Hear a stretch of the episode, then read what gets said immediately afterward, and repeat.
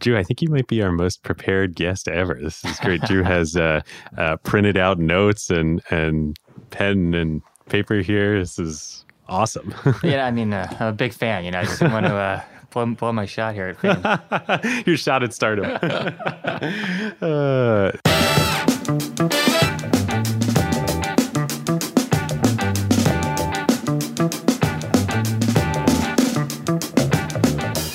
Welcome back to episode 41 of Acquired, the podcast about technology acquisitions and IPOs. I'm Ben Gilbert. I'm David Rosenthal. And we are your hosts. Today, we are covering the 2005 Booking.com acquisition by the Priceline Group. Now, this acquisition is legendary and there are tons and tons of sort of interesting nuances to understanding the industry. So we wanted to wait until we had a guest with deep travel experience and, and really um, industry domain knowledge to make sure that we did it right.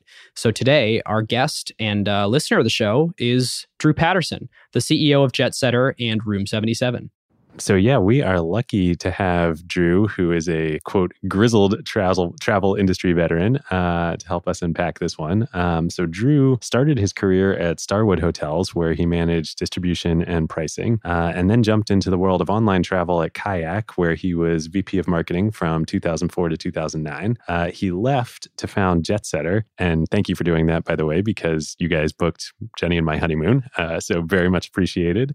Um, and uh, and he was CEO there at Jetsetter until 2012, uh, when he moved to the West Coast and founded another travel company that was quickly acquired by Room 77, and he served as CEO there at Room 77 until the beginning of this year. So.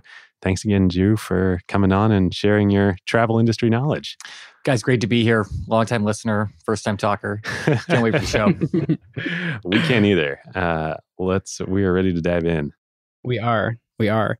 And listeners, uh, uh, if you listen to last week's episode, um, you may know this, uh, but if not, um, we are skipping the bit about asking for reviews and letting you know about our Slack this time with an extremely important message. We are launching the annual acquired survey, and uh, we'll have it open for about a month. So, whether you're a first time listener or a long time fan, we would love to hear your thoughts. And in fact, this is so important to us um, that that it's it's actually more important than any reviews, any begging you to share with your friends, uh, uh any any of the normal stuff that we do. Because um, you know, as as you guys know, we often lament the lack of data available to podcasters, and uh, it's it's really important to us to learn more about who you are. Um, some of those reasons include number one, we need your honest feedback about how to make the show better. And uh, uh, based on some of the early responses we've already read, you guys have been fantastic at doing that. So please um, help us out, tell us more information. Um, we'd like to understand who you are so we can better tailor the content and the guests to our audience. And then, third, we'd like to learn more about who you are to share completely anonymously uh, without any identifiable, identifiable information um, with our sponsors to, to really help them paint a picture of who's listening out there. So, that's about uh, about all I have to say about that. Except that we uh, we are sweetening the deal by saying that um, we will be raffling off one pair of uh, of Apple AirPods. So if you'd like to be eligible to uh, to win a pair of AirPods, click the link in the show notes. Go to acquired.fm/survey. It'll take about five to ten minutes, um, and we would really really appreciate it. All right, well, David, this is the perfect time to talk about one of our favorite companies, Statsig. Yes, when we had VJ on ACQ2 earlier this year, they were already a pretty impressive kind of Series B stage startup with a killer team and early product market fit. But what's happened since and the scale that they're operating at now is pretty wild. This is where we get lucky in being very choosy with our sponsors. Sometimes these things happen to them while we're mid flight. Yes.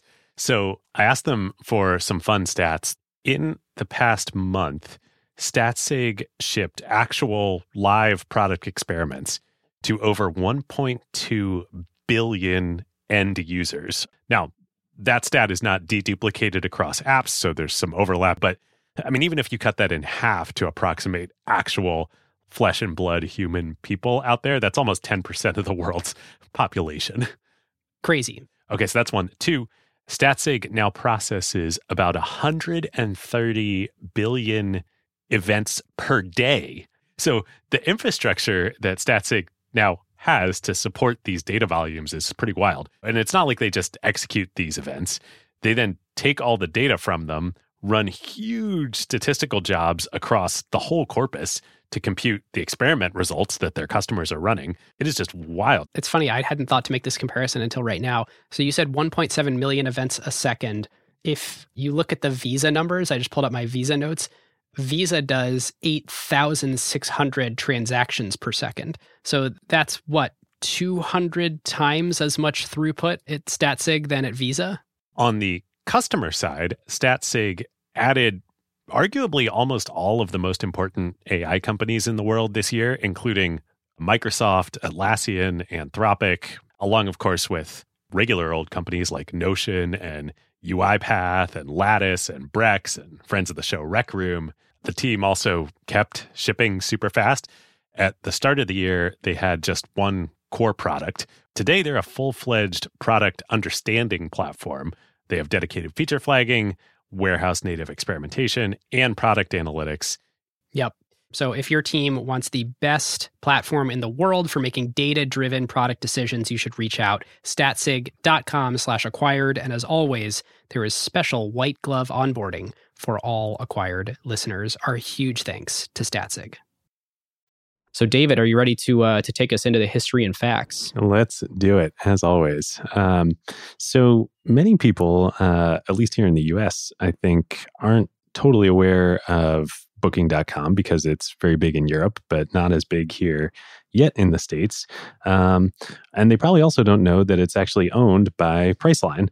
Um, and if people in the US uh, think about Priceline, they often think about William Shatner and the Priceline negotiator, um, which is definitely a big part of Priceline uh, and internet history. Um, but that's a story for another day. Um, but today, we're going to talk about how Priceline, of which Booking is by far the majority of it, is actually the largest travel company in the world. Um, and after SAP, I think it's actually the second largest tech company that's ever been built in Europe um, and has a $91 billion market cap. That's billion with a B. Um, so, just for some reference, that's equivalent to three Airbnbs. Um, and it's bigger than Netflix. So, um, you know, it's uh, not a company that a lot of people know about, but it is definitely, you know, top 10 most successful internet startups, uh, probably of all time. Yeah. Um, and when I was looking at the, um, you know, when I said legendary earlier, I mean, that stems from when we first started doing the research for this, and you just start seeing some of the, the high level stats of, um, you know what a what an enormous company this is, and and you know what a behemoth in the travel industry. It I think to Americans and and even some some Americans in tech, it's it's pretty you know we don't know much about this company. Yep. Um, well, and that's why we have Drew here today. So uh, I'll start out with the history and facts, and, and Drew, please feel free to hop in at any point along the way. Um, but uh, the company was actually founded in Amsterdam, uh, in the Netherlands, in late 1996 by Geert Jan uh, Bruinsma. And uh, major apologies to all of our all of our Dutch listeners because I'm sure I and and to Geert because I, I'm sure I just butchered that.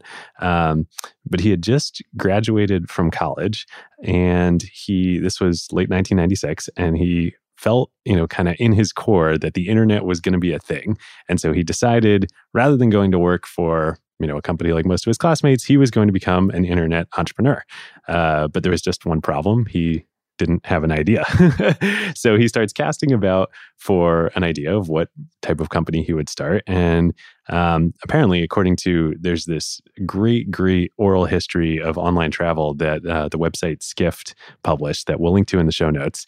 Um, but according to an interview with him in this this oral history, he was having dinner with some friends one night, and they were talking about problems that they had and they realized that that booking travel across Europe was actually a really hard thing in those days because you had to call up the hotels that you wanted to stay at on the phone.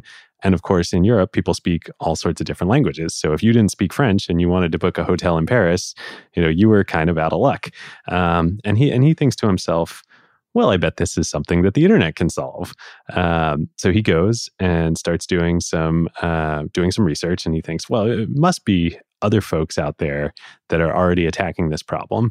Um, but it turns out that there there were no uh, major online travel companies at that point. Um, there were some of the hotels in the U.S. had started having their own online booking system. So he went on the Hilton website. He actually looks at the code for Hilton.com and uh, takes some quote unquote inspiration, according to him, uh, from how they manage their online booking system.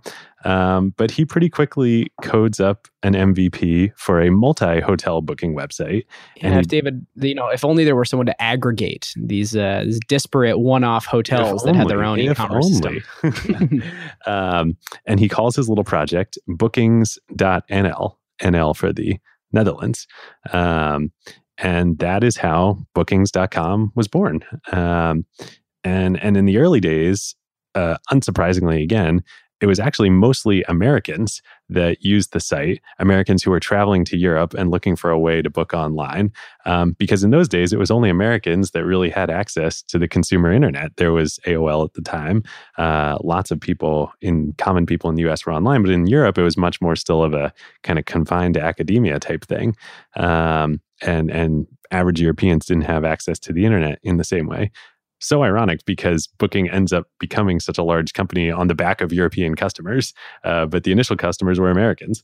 Uh, yeah, it's it's it's uh, and it's really easy to forget too, sort of the roots of the internet in sort of um, American university and and defense infrastructure. Like, of course, it's not elsewhere in the world yet. Like, it was brand new and it was invented in the U.S. And it, you know, it's um, it's kind of shocking to imagine a world where like people are playing around with with websites in the US, Amazon's being founded in the mid 90s, you know, yep. but like it hasn't really made it everywhere else yet. Yep. Um, it was a it was a different time. Um, so and also a different time you know venture capital and in particular venture capital in europe was um, a very very different kind of proposition and uh, and Geert had had a tough time getting funding so what he decided to do and again he talks about this in the oral history and I just love this he he needed he needed funding so he decided that he was going to email everyone who he knew who had an email address because he figured if they had an email address, they at least knew something about the internet. That's a direct quote from him. I just love that. Uh, so he emails about 50 people, and 18 of them end up investing. Um, and he raises about 50,000 50, euros to get going, hire some early employees. Um, and uh, and they start to uh, get off to the races. And, and, what they evolve into, and this is you know where we're going to spend the bulk of this episode, and you know, want to bring Drew in here. Um, they really become one of the first online travel agencies. So the same general model as Expedia um, or or Priceline or uh, Orbitz or Travelocity here in the U.S. Um, and they're they're kind of three pieces to the business. Um, that that they that they start. You know, one, they need to acquire the travelers. Um, Two, they need to acquire the hotels, uh, the supplies, the supply and demand.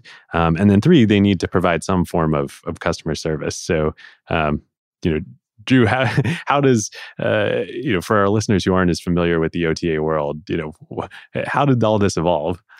You got the basics of it, right? You know, all these businesses really are marketplaces about how they bring together supply and demand. Um, and it's interesting to think back to where where this industry was as Booking.com was starting. You know, we were talking a little bit about who had email addresses, and like it was all AOL, it was MSN, it was you know uh, all, all, these kind of dial-up services. Uh, you know, and we forget it now, but but the real things that made the first generation of OTA businesses in in the U.S. were like portal tenancy deals. Yeah. Right? Do you remember these? It was like yeah. Travelocity got the deal on Yahoo, and therefore Travelocity was by far and away the leader in this category. And actually, you know, Travelocity managed to get a couple of those. I think it was AOL, it was uh, it was Yahoo. Uh, I, I, forget w- which which the other ones were. Yeah, but, and of course Expedia, uh, you know, founded by Rich Barton up in Seattle, was was part of Microsoft in the early days. So they had MSN, of course. Exactly. So they had that as a as a pretty kind of healthy locked in source of demand. Yeah. And and the other side is exactly as you said was how do you start to get then a supply base uh, that that fits with that, right? You know, again, early days of the internet, you know, it, it, what not that different like than a newspaper, right? What are all the kind of categories of interest and how do we start to fill them out? Travel being one of those. Uh, and so what you saw with the first generation of, of, these online travel agencies was they're basically just a front end to the GDS systems, the, the global distribution systems, which were used by travel agencies to make flight reservations, to make hotel reservations, and the like.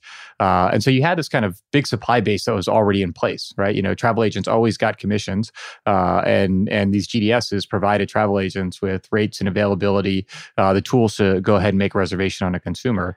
Yeah, Expedia, Travelocity, and the like were front end that the average consumer could use. And and that's one thing actually. Um, I hadn't focused as much on. Um, but maybe could you talk a little bit more for our listeners about this whole GDS system because because it existed before the internet, right?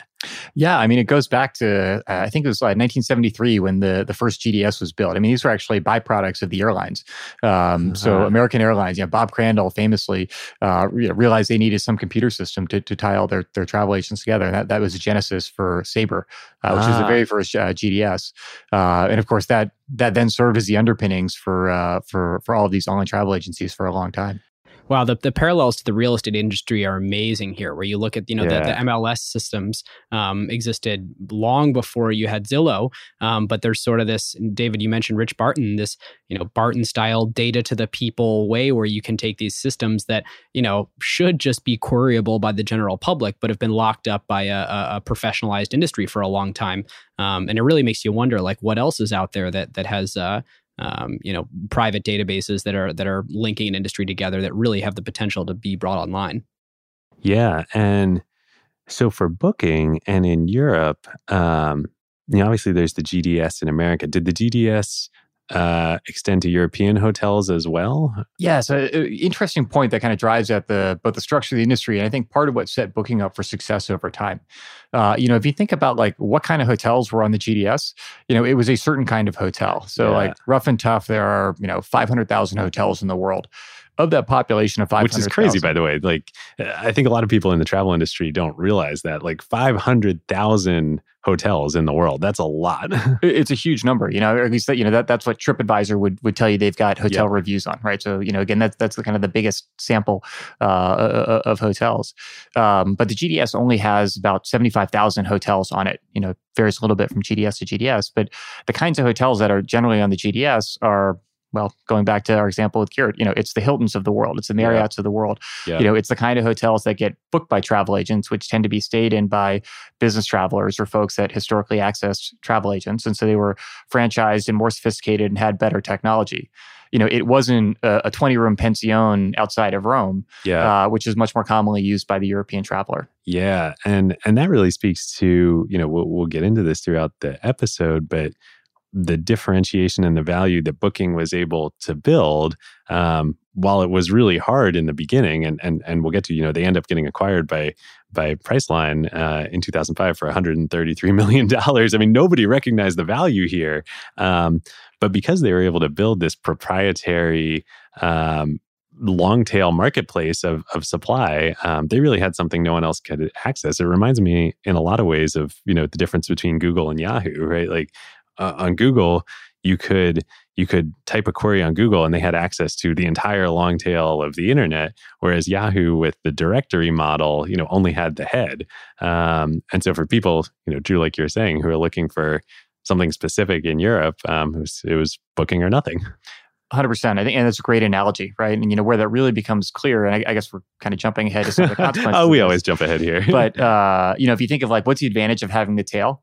It's far greater relevancy, yeah. right? Like it's the things that you actually care about. You know, the consequence of that is conversion rate. Um, so again, not to get too far ahead of ourselves, but yeah. the consequence of having all this kind of long tail inventory is, is far greater relevancy uh, than those people who are relying on just the GDS uh, might have enjoyed. Yeah. Yeah. And while we're while we're sort of on this topic of discussing, you know, the, the OTA is basically a, a marketplace. Drew, before we kind of get into the the future evolution here, could you do some uh, some sort of definitions for us of online travel agency versus travel aggregator versus meta search? Like, h- how do these things interact and, and how are they different? Sure. So, um, you know, the lines are a little blurry um, between them, but uh, in, in, general terms, online travel agencies uh, take reservations. They make bookings on behalf of consumers. And so they aggregate inventory from lots of different sources, you know, generally directly from uh, hotels, airlines, rental car companies, and the like. Uh, and again, they, they will enable the consumer to make a reservation. Um, whereas meta search engines or aggregators uh, are a layer of abstraction above that, you know, yeah, so they so that's kayak, search, that's um, exactly uh, Trivago. Trivago, yep uh, what what TripAdvisor has increasingly done. Yep. Uh, you know, meta search where they're uh, Google's doing today. They're pulling rates and availability from directly from suppliers, also from uh, from OTAs and from other OTAs intermediaries, yeah. showing you prices and letting consumers to decide what they want, and then handing you off to an OTA or a supplier to complete the transaction. Got it. Um, so let's let's go back. We'll we'll kind of finish out the history and facts, and then there's a bunch more uh, to dive into here. Um, so a, a couple years go by, Booking starts to sort of slowly grow. You know, its supply base and its demand base um, uh, in Europe, uh, shifting as Europeans are coming online to actual European customers. Um, uh, and, and, one thing that's actually another side note that I would just want to put a pin in to come back to on the demand side, this is really, we mentioned search engines. As search engines start to rise in prominence as kind of the front door to the internet, um, travel and in particular OTAs become one of, if not, I think, the biggest category of spend in terms of search engine advertising, um, because the the link between searching, you know, Google or or whatever search engine for, you know, a, a villa in Rome and an online travel agency is you're so far down the funnel. The the it's a perfect type of advertising for these companies. Yeah, travel travel's a really nice use case for search advertising um, for for a couple of reasons. Uh, the two biggies are um, number one, uh, it has uh, high purchase value, right? Yep. So you know the relatively large transactions, and number two, uh, it's a very close combination between search and transaction, right? So unlike searching for a home, unlike searching for a car, you know all these are completed online, and so as a first case of direct response advertising, travel is a really good use case. Yeah. Uh, and so again, you know, you saw the OTAs as as the you know one of the biggest categories of spenders on Google. Yep. Um, so booking is is growing slowly. Uh, they end up merging in the year 2000 with another group, um, also in the Netherlands, also called Booking, uh, called Bookings Online, um, and that's when they changed the name to to Booking.com. Um, a couple years go by, and then in 2002. Uh, Expedia actually uh, decides that they want to enter Europe from the US. And they understand the European market's different. They need access to all this supply in Europe. Um, and so they come over, they look at a bunch of players, and they get very, very close to acquiring the new booking.com. Uh, they do six months of diligence. And then right at the end, right before they're about to close the deal, the US Expedia board ends up rejecting the, de- the deal, vetoing it. And, and the reason that they do so, and, and this is the next kind of topic we want to dive into with Drew, is they're really worried about Booking's model, which is different from the US OTAs, their, their business model. Um, Booking uses the quote agency model, which whereas in the US, you know, Expedia, Priceline, Travelocity, and the like use the merchant model.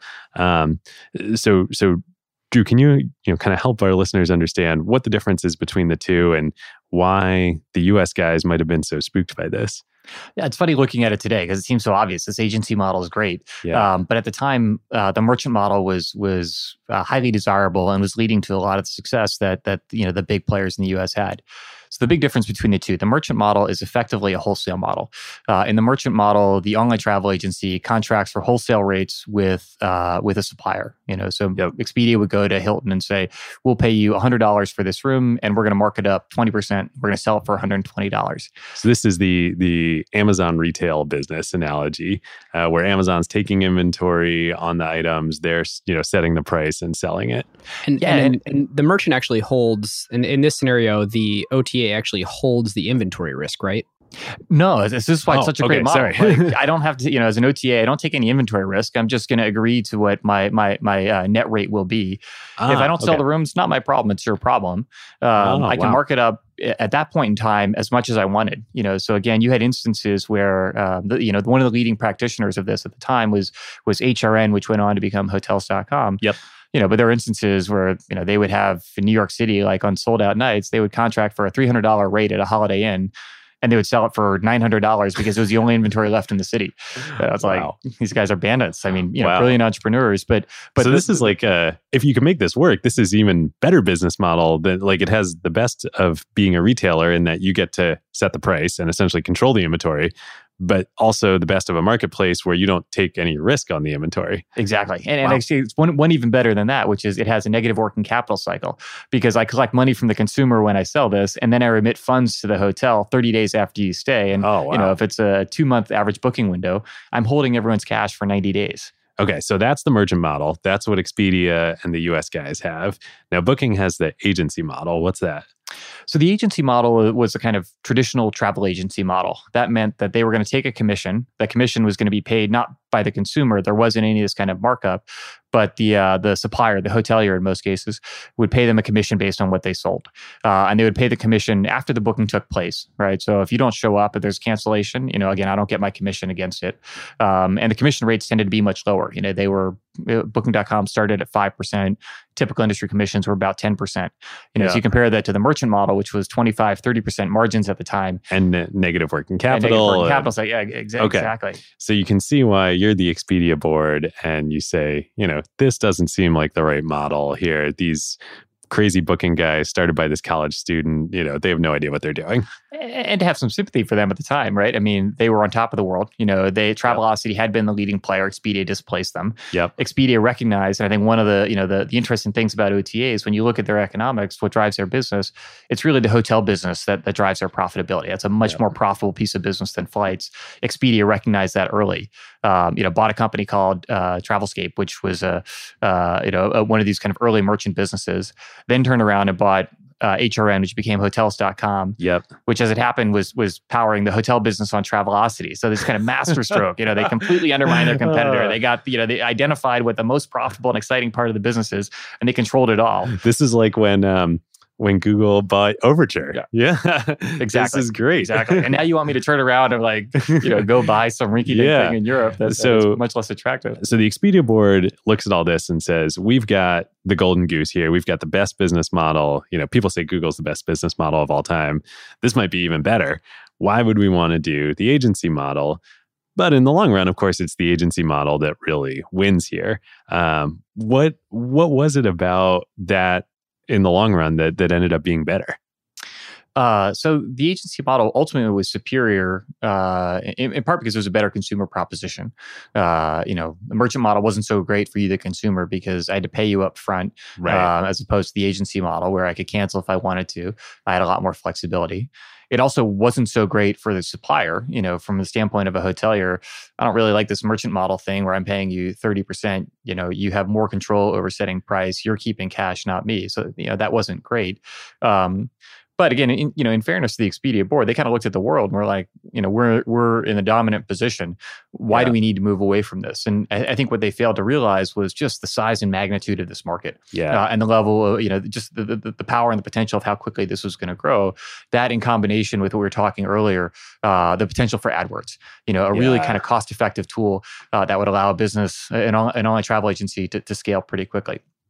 And where those things came together was again going back to the point we are making earlier was the long tail, um, because this this agency model made it really easy for Booking.com to clean up the long tail very cost effectively and very quickly. It was a much lighter weight approach to contracting, got a lot more hotels on board quickly yeah. you know they didn't have to go out and negotiate for net rates with uh, with an individual hotel you could just fill out Geert's form send it back you know and away you go and this is uh um I I forgot to put it in our notes, but but also in the in the oral history with Geert, um, when he when he started, the way he onboarded hotels is is he sent them postcards essentially with like a form to fill out on the card if they wanted to be included in the in the marketplace, and then they just you know mailed it back to them.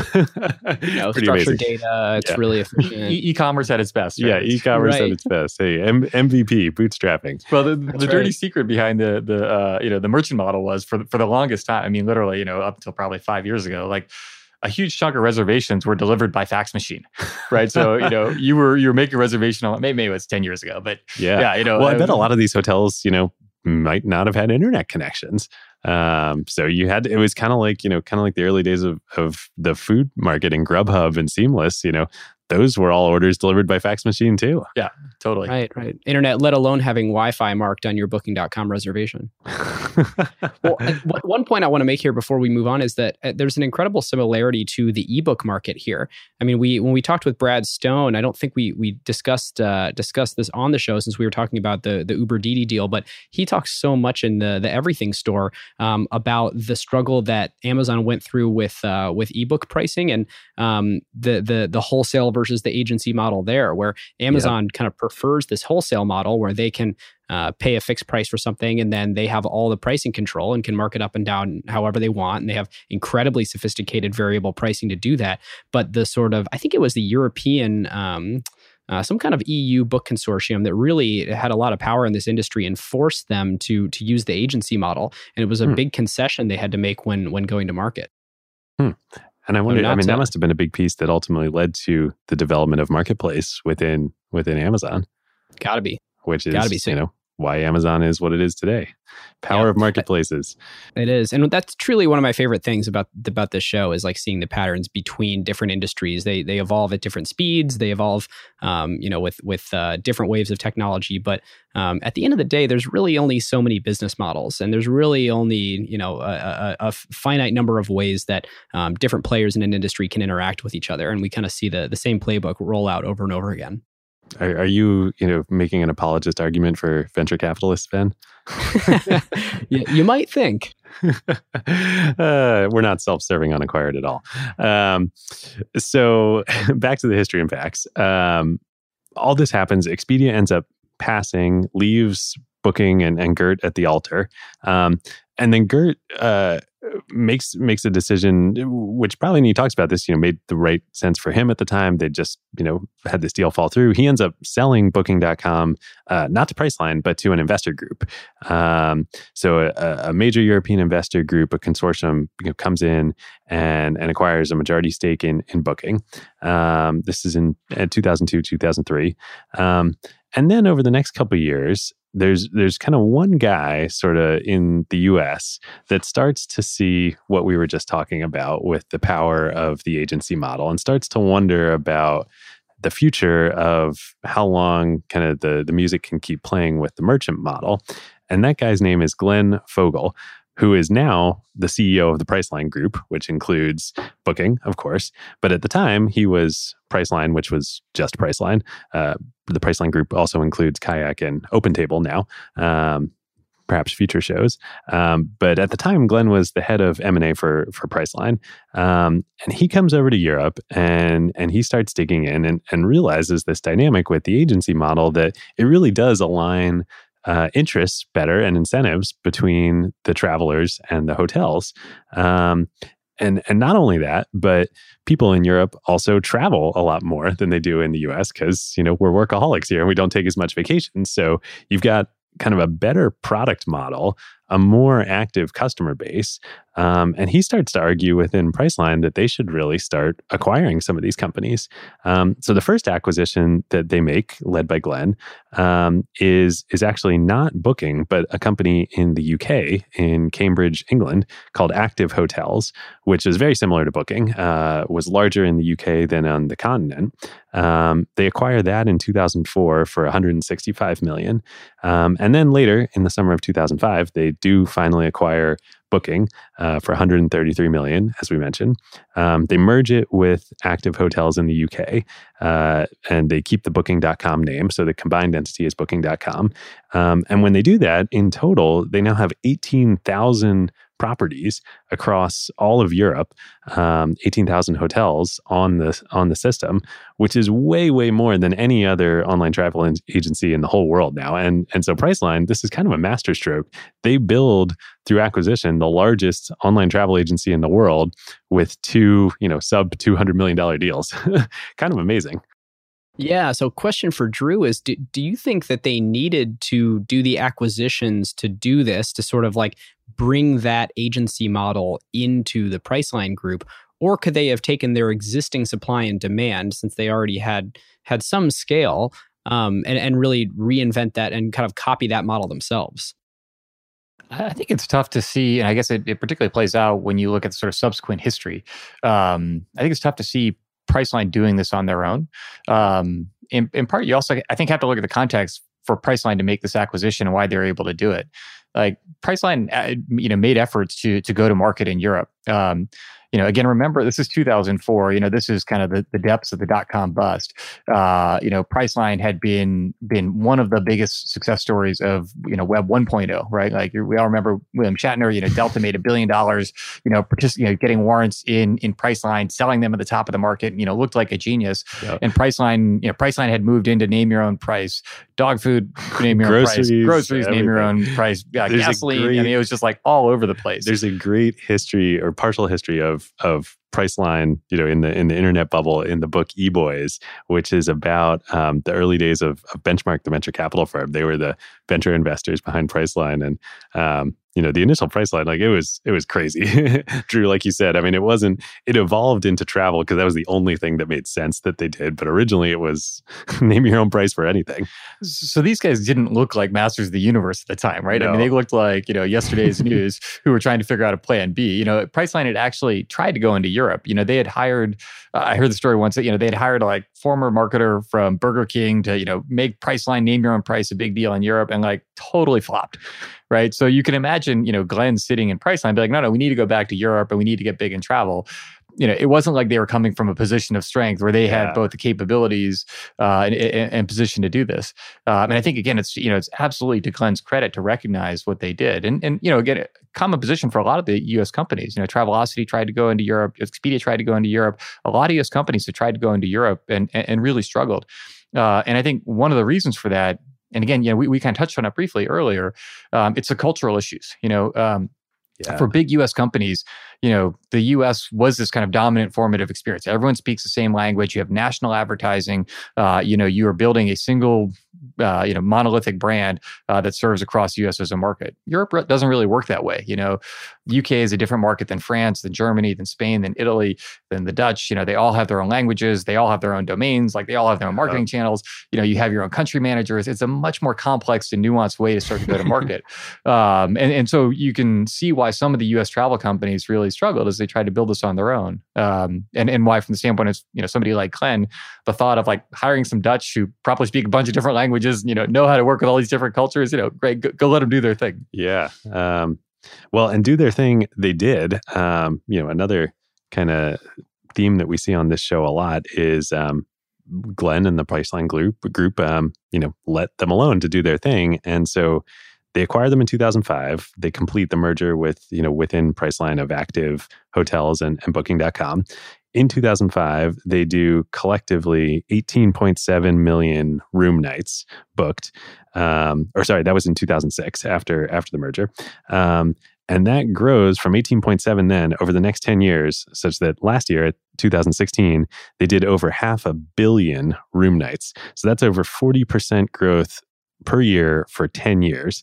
Um, and the financials on that are just pretty staggering. I mean, Priceline, uh, the company, the group as a whole, did 10.7 billion revenue, uh, billion dollars in revenue in 2016, and of that, Booking.com, which again, remember they paid a combined, you know, uh, what is that, uh, $290 million for active and booking. Uh, they did $7.8 billion of that. Uh, pretty incredible. Yeah. Yeah, amazing they break that out too, because I think you know wh- while they're separate properties, Drew, do you know if if they cross pollinate the uh, the supply between the front ends for uh, for Priceline.com and for uh, for Booking.com? No, they don't. They have their own supply teams. You know, I think one of the things that has defined Priceline's management strategy is the group has let the businesses do their thing. Uh, you know, so again, today Priceline is is Kayak, Agoda, um, uh, Booking.com, you know, the core Priceline yep. brand, and, and Open Table. car rentals, and then Open Table. They have a car rentals business too. Yep. But each of those businesses has been largely left to, to uh, you know, fend for itself and, and, and, make decisions that are right for its business. They don't really do a whole lot of, of kind of company, you know, corporate level uh, cross pollination. And especially at this point in time, you know, some more recently they've done a little bit more, but certainly through through these you know incredibly explosive years of growth, uh, the each of the businesses are run autonomously. Um, well, and that sort of so so that kind of you know wraps up the history and facts here. But but one just sort of fun side note in, in doing the research uh, that Drew had wanted to ask your thoughts on. Um, what's really crazy to me, this is such a big market. I mean, again, Priceline Group, you know, we said at the top of the show, $90 billion market cap, you know, that's three Airbnbs and more than Netflix. Um, and, and it's not like Expedia is a small company either or any of these other companies. Um, but the industry is so small people wise like it's it's a total cabal and like you know reading the skift oral history and um, you know all of these folks who are the major players you know bounce between company to company. I mean even you you've been at jetsetter you've been at room 77 it's all such a small world. Why are there not you know why is this not flooded with entrepreneurs? Gosh I, I, mean i guess great, great question. In part, I would say um, there was a moment where it was flooded with a lot of entrepreneurs, right? Um, you know, there's a lot of company formation that led to these businesses. You know, so if you look at at, at you know, take take Expedia today.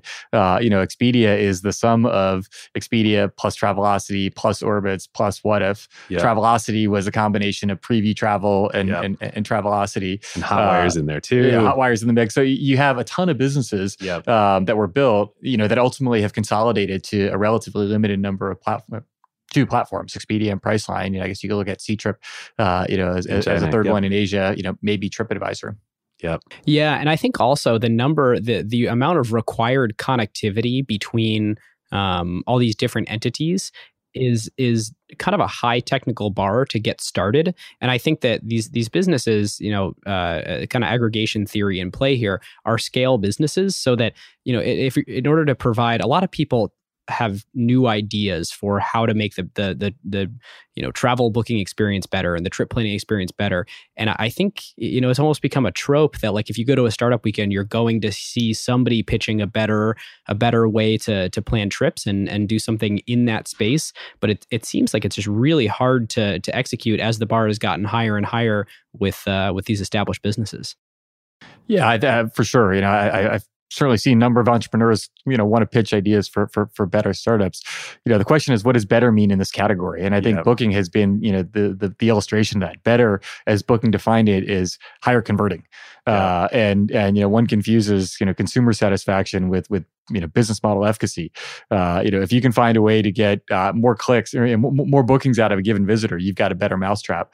Uh, but but you know that's a less sexy idea than than helping people plan better honeymoons. Yeah. Well, well, one thing on this front on innovation and entrepreneurship in the entrepreneurialism in the travel industry, I want to come back to maybe maybe in tech themes. Um, is of course Airbnb, uh, which is a wholly different approach to uh, to this industry, but is nonetheless still the travel industry we want to thank our longtime friend of the show, Vanta, the leading trust management platform. Vanta, of course, automates your security reviews and compliance efforts. So, frameworks like SOC 2, ISO 27001, GDPR, and HIPAA compliance and monitoring. Vanta takes care of these otherwise incredibly time and resource draining efforts for your organization and makes them fast and simple. Yep. Vanta is the perfect example of the quote that we talk about all the time here on Acquired. Jeff Bezos, his idea that a company should only focus on what actually makes your beer taste better, i.e., spend your time and resources only on what's actually going to move the needle for your product and your customers and outsource everything else that doesn't. Every company needs compliance and trust with their vendors and customers. It plays a major role in enabling revenue because customers and partners demand it, but yet it adds zero flavor to your actual product. Vanta takes care of all of it for you. No more spreadsheets, no fragmented tools, no manual reviews to cobble together your security and compliance requirements. It is one single software pane of glass that connects to all of your services via APIs and eliminates countless hours of work for your organization. There are now AI capabilities to make this even more powerful, and they even integrate with over 300 external tools. Plus, they let customers build private integrations with their internal systems. And perhaps most importantly, your security reviews are now real time instead of static, so you can monitor and share with your customers and partners to give them added confidence. So, whether you're a startup or a large enterprise and your company is ready to automate compliance and streamline security reviews like Vanta's 7,000 customers around the globe, and go back to making your beer taste better, head on over to vanta.com slash acquired and just tell them that Ben and David sent you. And thanks to friend of the show, Christina, Vanta's CEO, all acquired listeners get $1,000 of free credit. Vanta.com slash acquired. Uh, do we want to jump into acquisition category? Yeah, let's do it. So for me, uh, I have this down as business line. Uh, for for new listeners to the show, we define that as uh, people, technology, product, business line, asset, or other, because we leave ourselves the uh, the right to do whatever the hell we want on this show. So um, our show. yeah. So in in this one, you know, a lot of times we define uh, a product as like, hey, this is a, a new product you can um, you can sell to your existing customers. Like a, an Apple would come out with an iPhone after coming out with an iPod. Um, th- this for for um, for me is really something where you know it's a new marketplace with new supply, new demand, um, a, a, new business model, and it's completely separately broken out on the balance sheet. That they bought a new business here, and they happen to learn a lot from it, and and really make it the the cornerstone of uh, of the company and and grow from there. But um, that you know they, they they bought a wholly separate line of business, and they kept it pretty separate. Yep. Um, I don't have much to argue with there. I mean, literally, they report it as a separate business line in their financials. so um, it's kind of hard to argue with that. I figure uh, that's an easy one for me to jump in on. I got nothing here. Yeah, no, no, no argument. If, if our, our, resident grizzled industry veteran agrees, so moving on. Uh, what would have happened otherwise? Um, this is interesting. Yeah, I mean, what if what if Expedia had had pulled the trigger? Yeah, right? that's sort of the obvious one, right? I, I, I don't know, Drew. Drew, what do you think about that?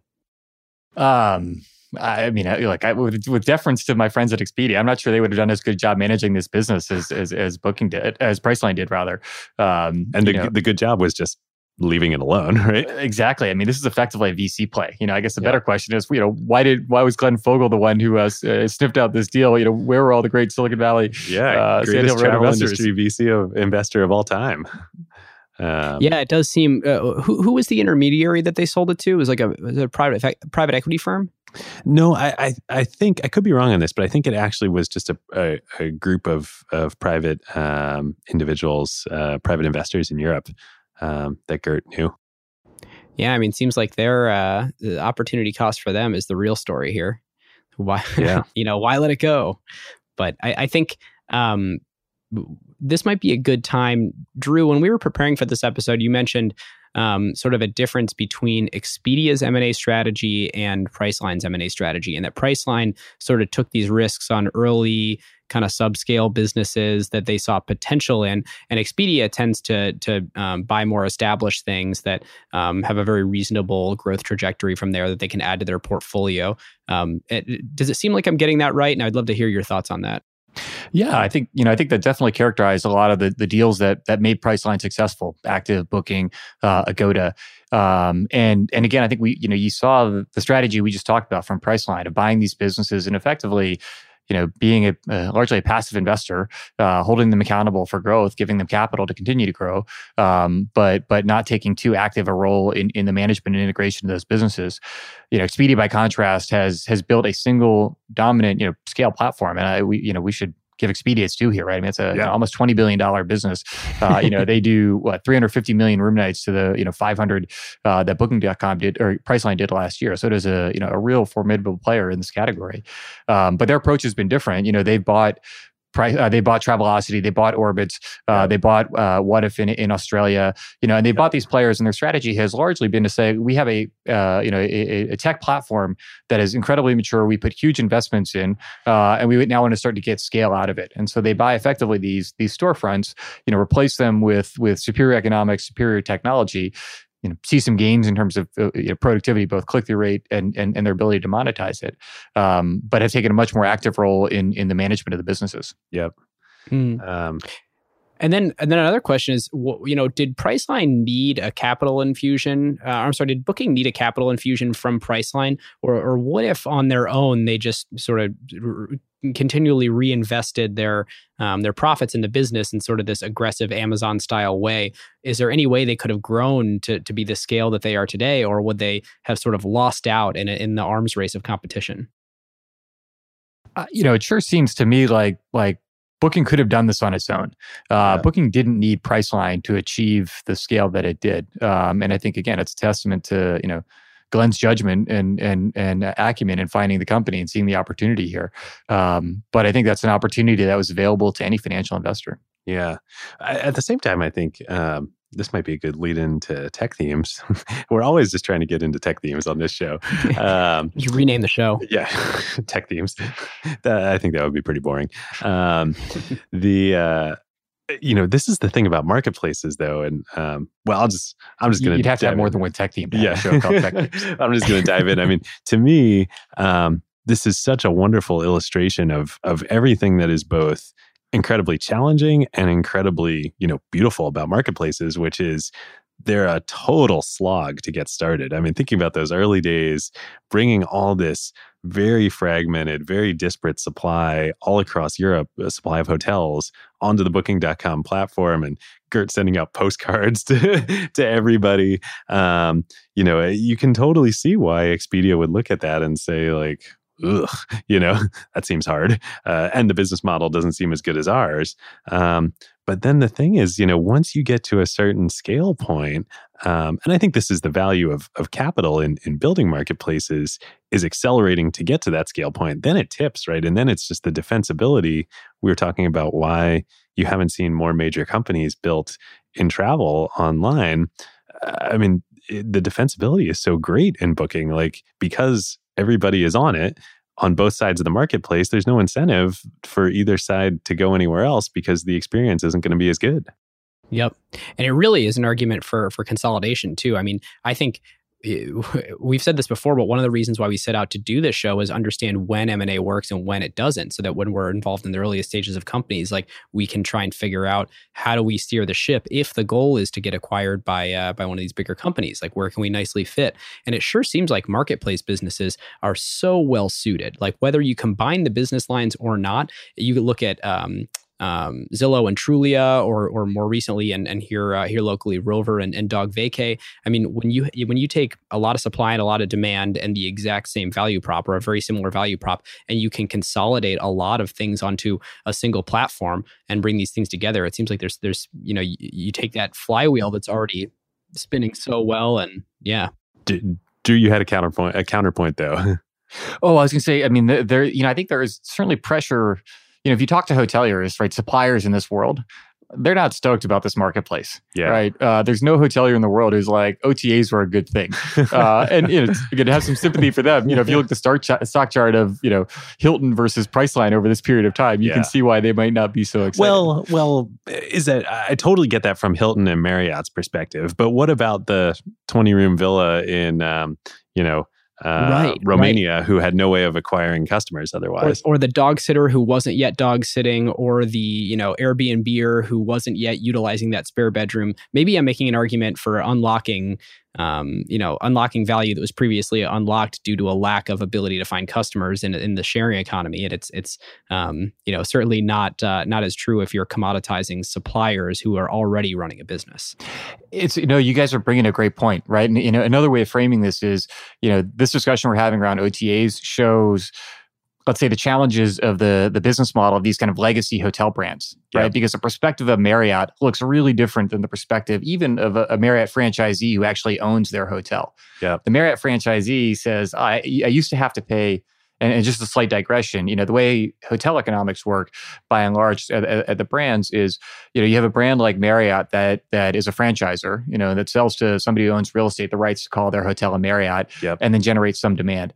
You know, they'll take a commission, a, a, a franchise fee on that, um, roughly, uh, you know, between call it, you know, six and fifteen percent based on on, on the, their business, but they're taking that on all the reservations that happen at that hotel, not just the ones that got generated by Marriott. And over time, th- those costs have gone up up to the point where many hotel owners are saying, wait a minute, it costs as much money to sell through Marriott, my, my own quote unquote direct channel, as it does to go to an OTA. Right. What, and, what, and Marriott.com is probably not doing much for me these days. Yeah, exactly. Um, interesting. Uh, well, so what about, uh, I, I, feel like this is still on the, the marketplaces tech theme, so I'm going to take some more airtime. Um, let's come back to Airbnb now. So, and, and, and HomeAway and, and, and others to my mind, um, what they and, and Airbnb far more successfully than anyone else has done is taken this innovation, this marketplace innovation, um, and and unlocked just a huge new amount of supply with it, um, and and brought many of the advantages um, that we were talking about earlier in the show that were I think mostly enjoyed by the demand side by consumers and the OTA model. Uh, as you were saying, you know, even with the agency model, a lot of supply is like, eh, you know, mixed feelings at best about it. Um, but brought Airbnb has brought this innovation to a whole new set of supply as well where if i own a home that has an extra bedroom i'm just thrilled that airbnb you know gets me an extra thousand dollars a month right Totally. You know, I think that's been Airbnb's real innovation in this category, right? Uh, I, there's a ton that we can you know can find like it's just amazing about that business. But but to me, the thing that's you know truly distinguishing about it is the way they created this whole new class of supply Yeah. uh, and supply that was really exciting. Like if I go stay in New York, I'd much rather stay in a cool apartment in the East Village, you know, in a and, you know, $900 near a night. restaurant and have a kitchen, you know, than getting stuck in Times Square. Yeah. Airbnb made all that possible in a way that wasn't true in the past. Or the $900 a night holiday inn. Or they- mean, that's right. Jeez. Brutal. um, uh, yeah, I mean, that's to me, this acquisition um, and this whole industry really just um, is such a good example and pure example of, of, you know, the power and dynamics of marketplaces. Yeah. That's what I got for tech themes. One, one of the things I was thinking about, um, and I I wasn't, you know, as, as I kind of tried to put this together as- and we prepared for this, um, was what would it take to, to challenge booking.com? You know, if, Mm. if you think, you know, building this marketplace is about gathering enough demand uh, to make this whole thing work, could you compete with them? Right. So, you know, again, today, booking.com has the advantage of having done this for what, 20 years. You know, they today generate half a billion room nights. Uh, they spend $3.5 billion per year in marketing. But could somebody else Wow. go do that? You know, Yeah. uh, could could you begin to compete Yeah. with them to to generate that level of demand? Uh, you know, and I guess the you know potential. The, the person I was able to identify who looks like they're at least making a run at it is Trivago, right? Today, Trivago is spending eight hundred, I think eight hundred And, million and dollars they're, they're. Expedia owned, right? Expedia's a, uh, I think has a forty percent stake in Trivago. It's got a Okay. public float, and the uh, the founders still own part of it. But yeah, it's it's Hmm. part of the Expedia portfolio. Um, but taking the same playbook in in the sense of can we get enough demand here Yep. to make this you know a, a platform that gets them lock in? Yep.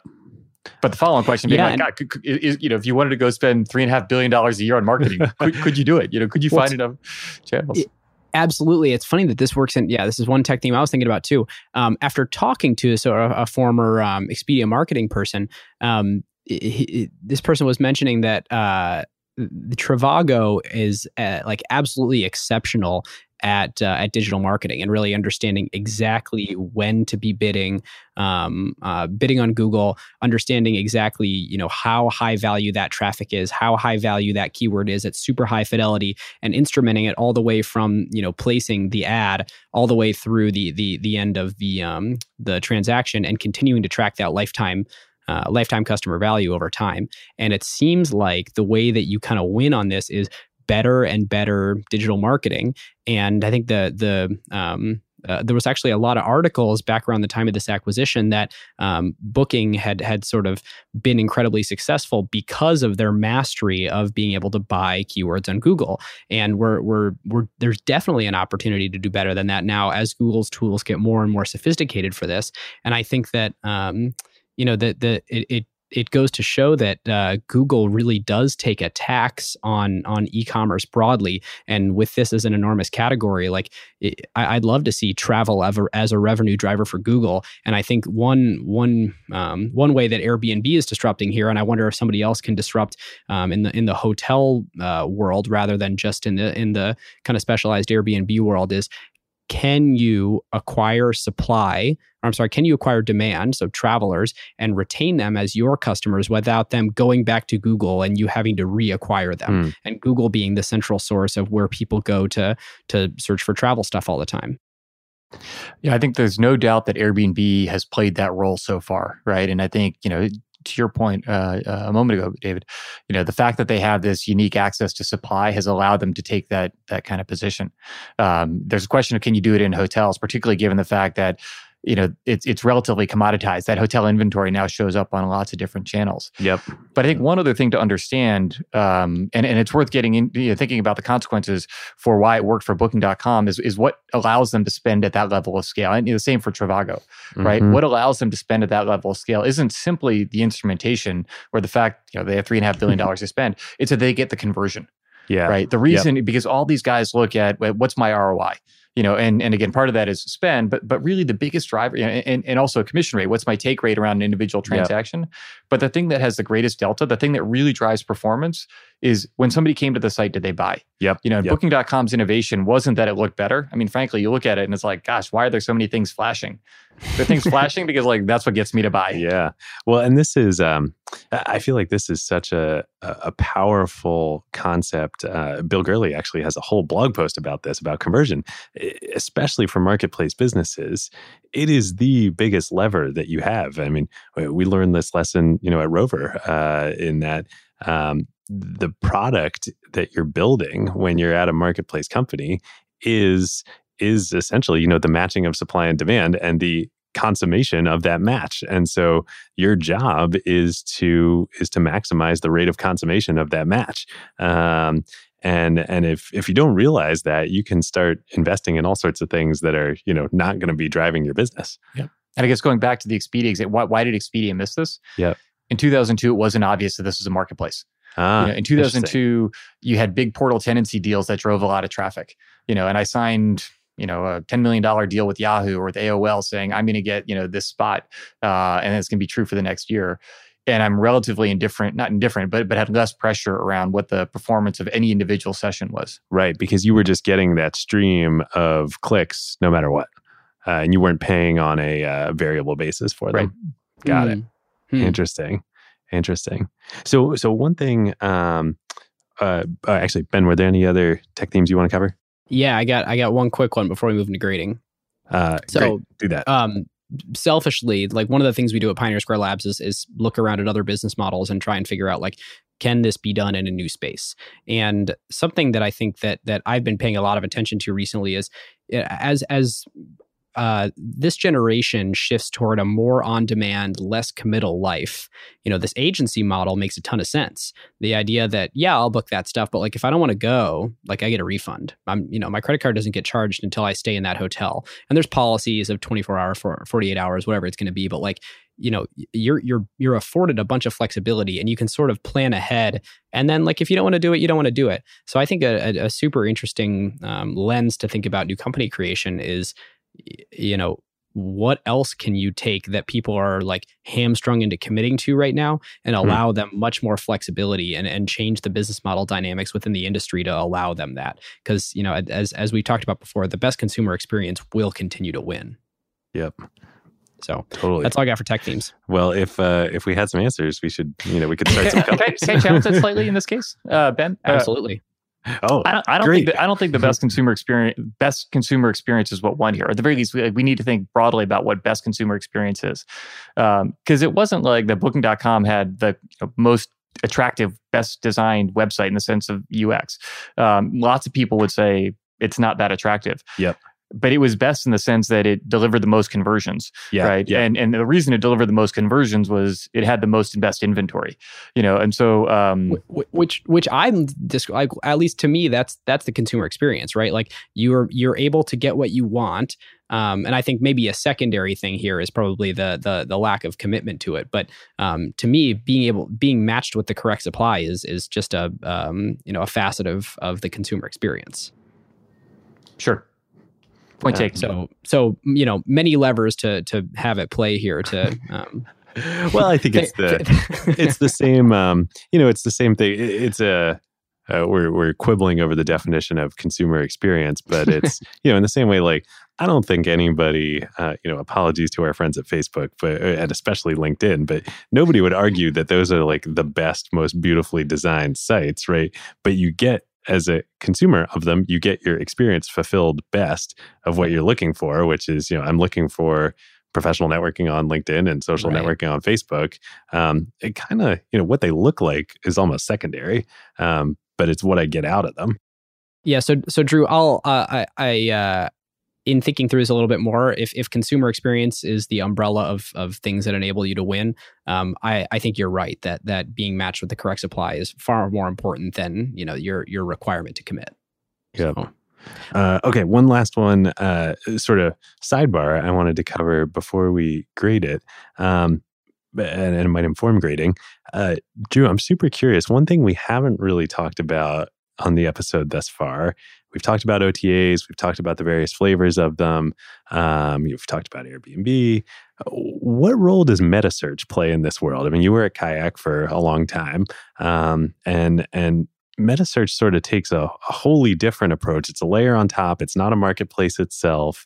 Um, what what is that role in the ecosystem here? Well, I think it comes down to um, actually the point that we were just talking about w- with Ben, which is how do I make a decision? How do Yep. I find what I want? And and what's the separation between that decision making process, i.e., I want to stay at this hotel or take this flight on these dates, and the transaction process. I'm going to complete this booking.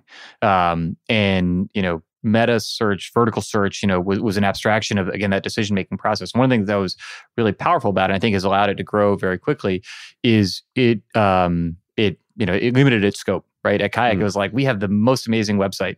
It's two pages long, right? It's a front door. You ask a question, and then it's a bunch of answers that you can find the one you want, and you're out. You know, like you know, things moving through a goose was the metaphor uh, that, that, we, that we talked about. Uh, you know, I, I- think you talk about um, uh, We're family friendly friendly show here. You know, I know you have advertisers. yeah, no, appreciate that. uh, no, yeah, Tr- Trivago did it one better, right? You look at Trivago, like it's a one-page website. You know, Uh, you- you- it's all JavaScript. You start typing in, you know, results start to render. You know, there's there's few, so few things that, that that you have to interact with, and, and again, the benefit of that for them is, wow, how quickly can I move from a visitor to a, to a revenue event?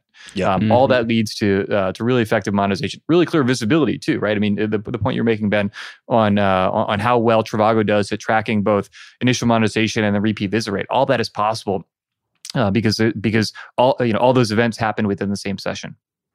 Mm-hmm. Mm-hmm. I don't know if I Uh, answered your question. yeah, no, no, no. That's that's great. And uh, so so I guess for for the meta search layer, um, it does greatly improve the customer experience. And what the meta search folks have said is, we're not gonna monetize at the transaction level at the marketplace level we're going to take a, essentially an advertising a, you know a customer acquisition fee uh, from the marketplaces themselves Yeah, so it's, it's you know all the, the the kind of mental model, if you will, for Meta was Google. You know, Yeah. we're going to be a vertical search engine. We're going to get paid on a CPC basis. You know, and um, we're going to get paid by the the various marketplaces or, or by the bookings and the orbitses and the expedias themselves Yeah. Now that that you know those lines have gotten blurry over Yeah. time, and the big driver that, or I think one of the big drivers that that, that created that was was mobile. You know, so um, you know on the browser where you know, desktop in the browser, you had a bunch of windows are open. You could do a search. You know, you could then spawn separate windows to complete a transaction. You know, most websites had were, were pretty well designed from an e-commerce standpoint. Uh, you know, you could look at, at at what the conversions were from leads out of a meta search into an OTA.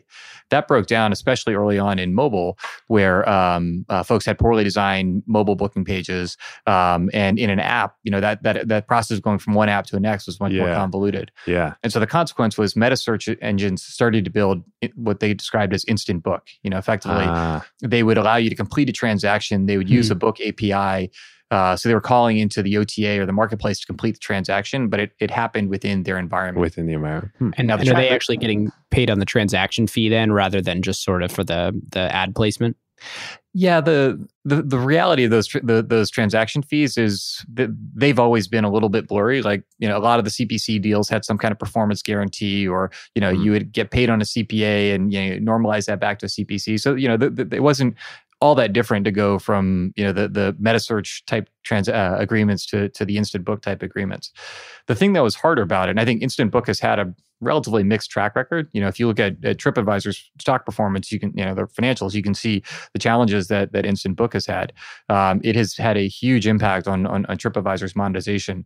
Hmm. Um, you know, we played around with it at Room Seventy Seven. You know, Kayak has done some of it, um, but it has not not taken that much root in the you know in, in among meta search agencies right? Like it has it has not become that dominant.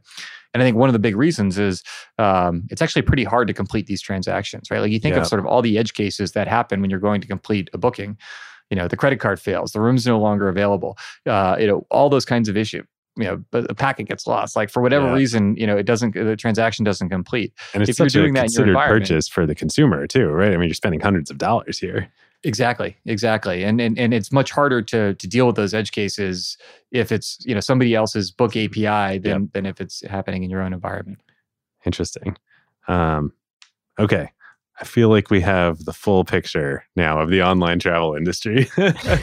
Should we grade it? Or or at least as much as you can get in an hour. Yeah. online travel industry in one hour or less. Yeah.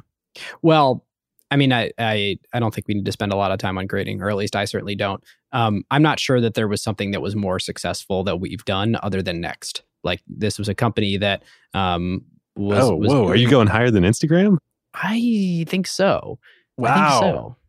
I know. I mean, I to the because I look at it this way: like Instagram wasn't really company saving for Facebook. Like Instagram has become an incredible boon. Um, but would Facebook be, you know, completely irrelevant if it weren't for Instagram?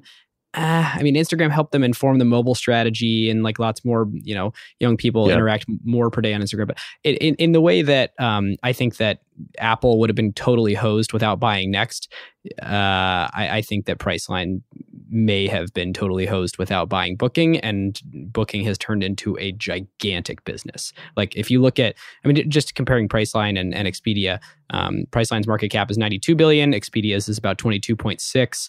Um, over two thirds of that 92 billion comes from Booking.com, going from a 130 million dollar acquisition to, um, you know, uh, responsible for a market cap of of, of 60 billion plus, uh, a plus. Wow. You heard it here first. Booking.com, bigger than Instagram. uh, I love it. Um, wow. I hadn't, uh, I hadn't thought about that. Uh, we'll, we'll let Drew have the last word here, but um, do I think that this is better than Instagram? Um, yeah, I mean, you made a pretty compelling case there. Uh, and I haven't checked the latest Instagram financials. I mean, I guess so here's my my knee-jerk reaction to that, but I think is the wrong one, is I would say, well, yeah, that's true, but like think about market size. Like Instagram is everybody in the world. But then I'm like, wait a minute, travel is everybody in the world too. well, you know, or at least a huge portion of it, and it's and it is monetizable at a vastly higher rate than you know um, social networking apps. Um, so yeah, wow. Um, I I. Uh, I don't know that I'm willing to go better than Instagram, but I'll go at least as good as Instagram. I think I think uh, you know uh, I'm trying to think back through all of our episodes. We have so many at this point, but um, in the ones that are popping to mind, I think I stack rank next. I mean, as we said on that show, it, it literally was a trillion dollars in in you know revenue that was created by that acquisition. Um, and then uh, and then I think Instagram and Booking, you know, are both uh, of a scale that um, that are are you know pretty incredible. Not a trillion dollars yet, but um, maybe someday. What, what was the purchase price on Instagram? Was it A billion, one billion dollars. And what did you guys put as the current value of Instagram? Well, when we did the episode, which was about two years ago at this point, right, Ben? Um, Yep. Uh, I think there was an analyst report. It was from that valued- Citibank. yeah, from Citibank that valued it what around thirty-five billion dollars.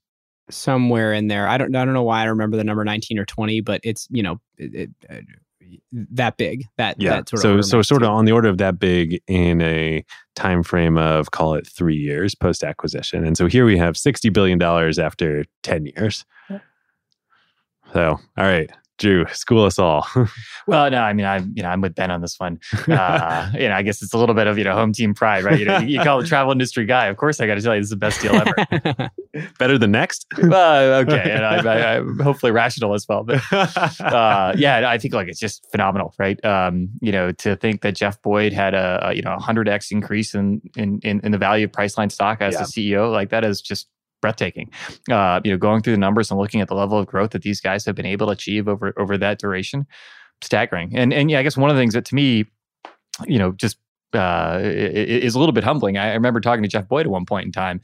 You know, I don't remember when it was, but yeah, And Jeff was the CEO Uh, sorry, of Priceline Jeff Group CEO uh, of until Priceline. until uh, well, there was a long history, but CEO or chairman of Priceline Group until until Glenn took over in the beginning of 2017. and and I remember talking to him. I was like, what are you guys going to do next year? You know, talk about your plans. This is a, a, you know focus right, the industry, you know, big industry kind of confab. And he's like, ah, yeah, we're going to do what we did last year and a little bit more. That's what we're going to go do. Booking's going to grow 40 percent, That's a and pretty good uh, just like last year. You should yeah. keep doing that, yeah, you should keep doing that. Um, wow. Uh, well, there we have it. Um, the history of either the second or third best acquisition of all time on the internet. So, uh, thanks for uh, thanks for joining us, Drew. This has been awesome. Guys, thanks for having me. A lot of fun. Um, yeah. Okay, real quick, carve outs. Carve-outs? Sweet. So, uh, one thing I watched last week uh, that was linked on Daring Fireball and was really awesome to kind of leave on in the background and, and do some stuff around the around the apartment was uh, Scott Forstall appearing publicly for the first time to talk about um, anything related to his old gig at Apple, um, running the uh, the iPhone project. Um, when he was live at the Computer History Museum a few weeks ago, and uh, there's a, a, Facebook video that we'll we'll link to here. But it is it is it starts with an hour of a, a super interesting panel with some of the um, folks that worked under Scott on the the original iPhone project. This is all sort of commemorating the 10 year anniversary, and Scott just telling amazing stories of um, how the iPhone came to be. A lot of sort of never never been revealed stuff, uh, personal interactions with Steve, a time when Steve Jobs, in his words, uh, uh, saved his life quite literally from from uh, he was incredibly ill and and um, um, Steve and, and some incredible acupuncture sort of saved his life. And uh, it's it's really cool. Like if you're into um, if you're into this podcast or you're into uh, internet history podcast, Brian McCullough's um, show, you will really really like this interview. I, it's been on my to watch list, and uh, um, it just sounds amazing. I mean, this is I, th- I think this is Scott's first public appearance since um, uh, regarding technology. Yeah, he yeah. he um, I think spoke extremely briefly when I think they won a Tony. He, oh, he, that's he, right. That's a right. Broadway play. That's right. Yeah, yeah, but uh, but never about about any of this since since the uh, you know Apple keynote stage. Um, and and the cool. funniest thing is, it looks like he's wearing the same shirt.